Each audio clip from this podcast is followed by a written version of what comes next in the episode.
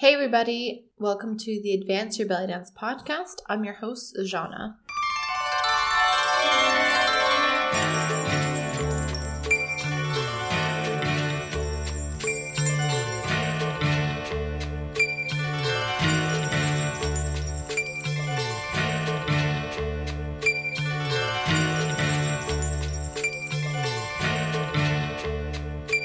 This week is a mini-sode, a mini episode talking about what you need to be doing every week to grow your business. Ideally every day, but we'll settle for every week. Before I get into this week's topic, I want to make a quick exciting announcement. For those of you that have listened to the interview with Terry Allred, you'll know that she's the head of Belly Dance Business Academy and she's doing some really great, wonderful things in the field of business for belly dancers and she is creating a online teaching summit with all sorts of fantastic interviews and classes with teachers from all over the US and me internationally. I am excited to be a part of it. Among Terry Allred herself, Amity Elise, who's also been on the podcast, Andrea Faris, who I know back in Florida, Lisa Zahia.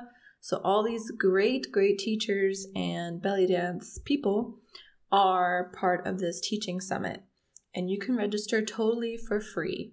So it's going to take place in May, and I will link the direct uh, website URL to the description as well. But you can find it under bellydancebusinessacademy.com and click on Teaching Summit classes, and you can see the classes that are happening on which day. The way it works is that you are going to register and you get to listen to the uh, you get to watch the video interviews for a certain period of time. I believe it's a day, 24 hours or 48 hours. And then you can watch it for free. And if you like it and you want to refer back to it, then you can go ahead and purchase uh, individual classes and so on. So I really highly, highly recommend taking a look at it because there's so many great topics. Um, Activism Through Dance by Lisa Zahia, How to Avoid or Deal with Burnout that is so important and i wish someone had talked to me about that a couple years ago because i think we all get to the point where we we get burned out. So having a class that tells you how to avoid it or how to deal with it is super important in our dance business.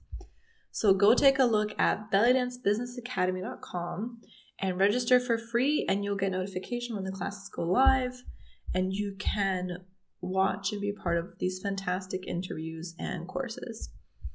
Now this week's topic is a mini episode because I want to not dwell on it too much uh, this week because I've already dwelled on it so many times, but I feel like it's so important and it's what you need to be doing every week to grow your business. Ideally, you want to be doing this every day, but in the real world, you want to be doing it every week at least. And that is creating content. I've mentioned before how to create content if you don't like to blog. So that's episode number 10, and you can go back and listen to that episode. But it's basically telling you that that's no excuse. if you don't like to blog, there are other ways to get out there and create content. So, what I mean by creating content is creating something unique on a regular basis to attract and engage with your audience. So, this podcast is a weekly uh, piece of content that I create for a particular type of group. So, um, intermediate dancers or even professional belly dancers that want to know more about specifically business for belly dancers. That includes social media marketing, digital marketing, um, contract, creating contracts, and so on and so forth. So, this is a very specific kind, and it's something that I do every single week, along with the newsletter, which is more uh, general things in belly dance, not just business, but other things like um, less is more and how you can practice improvising and so on and so forth. So I want you to think what is it that you can be doing every week? What is your topic? What is your niche? What is something that you want to teach?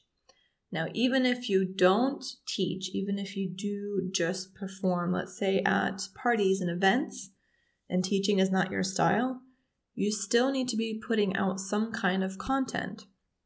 if you're part of my newsletter, you've probably seen me mention Kara Noor back in Orlando a few times because she does this so well. She's not a teacher, she primarily um, works at events and uh, weddings and big fancy events in Orlando.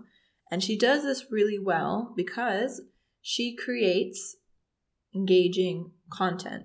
Now, if you go on her website, you'll see articles and blog posts like why should you hire a belly dancer? What can you expect? And so on and so forth.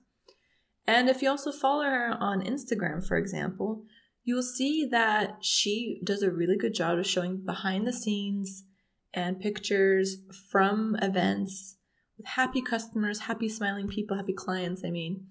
And that is really important because number one, it shows that she knows what she's doing, and number two, it shows that that social proof that people are enjoying themselves. And number three, it's something consistent. You don't hear from her once in a month. You don't, you know, it's pretty regular. Now, Instagram is just one example, and I wouldn't necessarily recommend that you focus on a social media platform too much because the tomorrow Instagram can go under, who knows, and then you lose all your content. So I would recommend that you have something that is on your website or something that you produce that people can directly refer to you, such as a blog, such as a podcast, such as videos. But if you are still mulling around a topic or not sure exactly what you can be doing on a regular basis, then you can definitely start out with something small, such as posting a photo every day or every other day or every week or something like that, so that you can engage with your ideal audience. So, I want you to go and brainstorm and ask yourself what is it that I want to show that I know I can do? So, do you want to show people that you are the best dancer to hire for weddings? If so, how can you convince people? If you were looking to hire someone, what is something that you would like to read about that topic? If you are a teacher teaching folklore, what are some things that you can teach people about it? And you'll notice that a lot of this you have to give away knowledge for free. And I will mention this in a future podcast episode about giving away for free and how you can still make money from it. But for now, I just want to say that don't be scared to give your knowledge away for free because it shows that you are an expert in that topic and people will want to know more and more and more eventually. The more they get to know you, the more they get to read or listen to what you have to say. So you want to draw in people by basically giving away your knowledge for free. So the more helpful you are, the more you answer people's questions or the more content you produce, the more you are going to be on the map, basically. And people are going to be able to refer to you and your knowledge about your specific topic.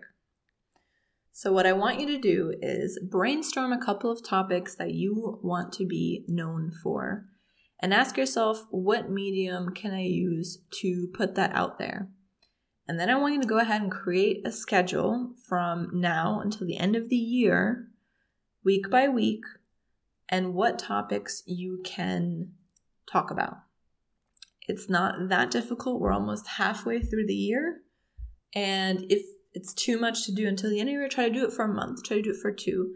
But try to see what is it that you can put out every single week that helps that helps dancers that gives people answers to what it is that you're all about.